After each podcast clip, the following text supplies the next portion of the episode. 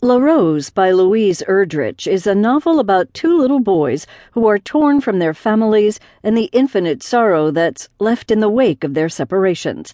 As the repercussions of a tragic hunting accident unfold on a North Dakota reservation from 1999 to 2003, the narrative intermittently reaches back in time as far as 1839 to explore stories from the family's Ojibwe heritage. Almost 200 years worth of Ojibwe culture, American history, and family drama are brought to bear on the unusual situation of LaRose Iron, a five year old who handles an impossible situation with wisdom and grace. The central narrative starts off with a bang. Landreaux Iron, a skilled hunter, has shot his neighbor's son. When five year old Dusty Ravich fell from his hiding place in a tree, he took a bullet that was meant for a deer. Landreaux is officially absolved of any wrongdoing. The shooting was an accident, and he wasn't under the influence of alcohol or drugs. Privately, he's wrecked by guilt.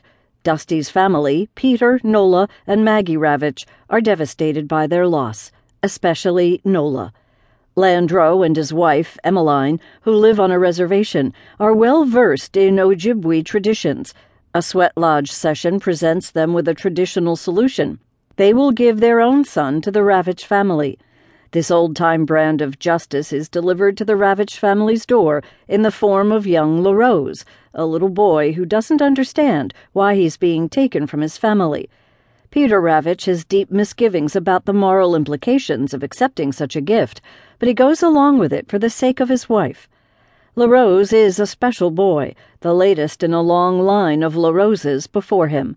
His story is told in parallel with that of the first LaRose, who was born around 1828.